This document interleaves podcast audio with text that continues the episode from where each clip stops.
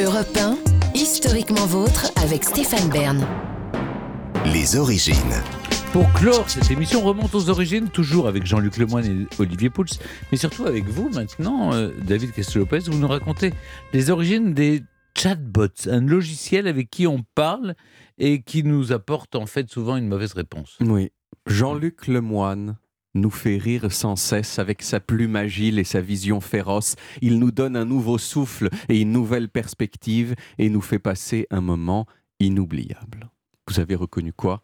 De la flagornerie.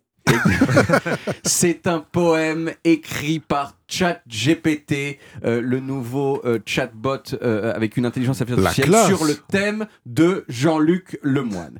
Vous savez tous ce que c'est que ChatGPT. Mm. hein? Oui. Bon, comme je viens de le dire, c'est un chatbot de nouvelle génération qui est, censé tout défoncer dans le monde du chatbot.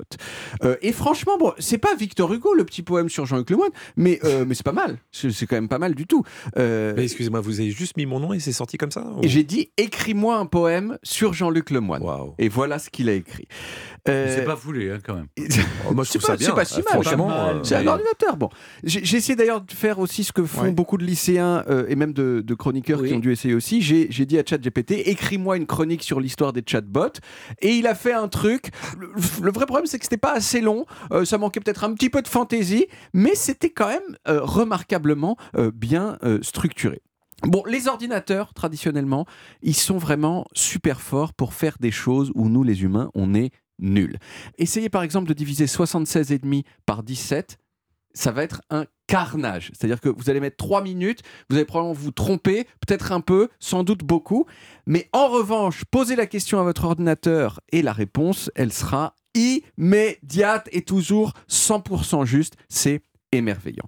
En revanche, il y a des choses pour lesquelles les ordinateurs sont traditionnellement nuls et l'une de ces choses, c'est discuter. Parce que discuter, on ne s'en rend pas forcément compte nous, mais c'est dur. Il y a des quantités d'informations incroyables qui passent dans une conversation et surtout dans la compréhension de toutes les subtilités de ce que votre interlocuteur est en train de dire.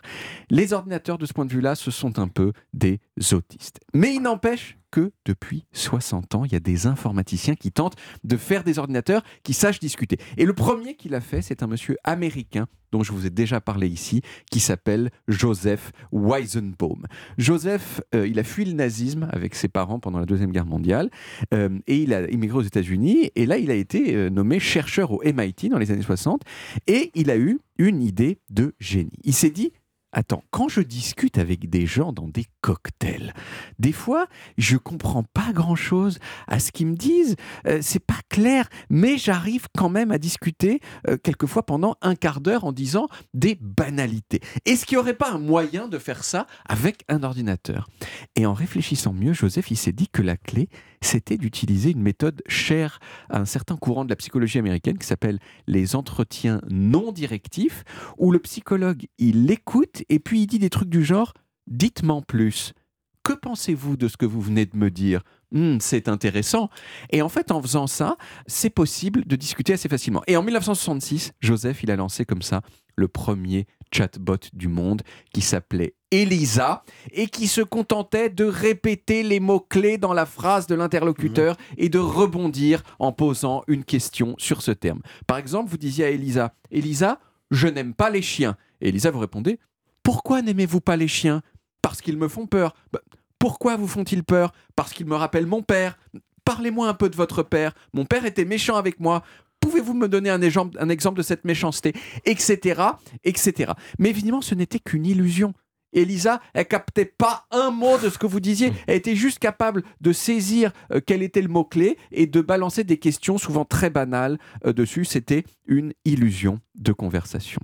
En fait, la clé pour qu'un chatbot soit performant, c'est la quantité d'informations dans laquelle il est susceptible d'aller puiser et la rapidité avec laquelle il est susceptible de les traiter. Et donc, leur qualité au chatbot, elle a augmenté, bien sûr, avec la capacité de calcul des ordinateurs et la quantité de données euh, qui étaient disponibles. L'une des applications de ces chatbots euh, plus performants, ça a été les chatbots commerciaux qui te demandent comment ils peuvent t'aider à passer ta commande. C'est souvent un petit peu décevant, quelquefois ça marche quand la question est simple. Et puis, beaucoup plus récemment, récemment, il y a eu le chatbot dont je vous ai parlé au début de cette chronique, la version 3 de ChatGPT qui utilise une intelligence artificielle et qui est donc capable d'écrire des poèmes sur Jean-Luc Lemoine. Alors par curiosité, j'ai quand même demandé à ChatGPT d'écrire des poèmes sur d'autres personnalités. Et j'ai découvert quelque chose d'intéressant. Pour, pour mémoire, ChatGPT avait dit de Jean-Luc Lemoine qu'il nous faisait passer un moment inoubliable et qu'il nous donnait un nouveau souffle, une nouvelle perspective. Ce qui est tout à fait vrai, on peut tous euh, en attester dans cette émission.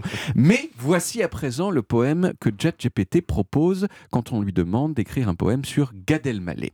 Il dit Gad Elmaleh nous donne un nouveau souffle, une nouvelle énergie. Avec sa verve et son talent, Gad Elmaleh est inoubliable.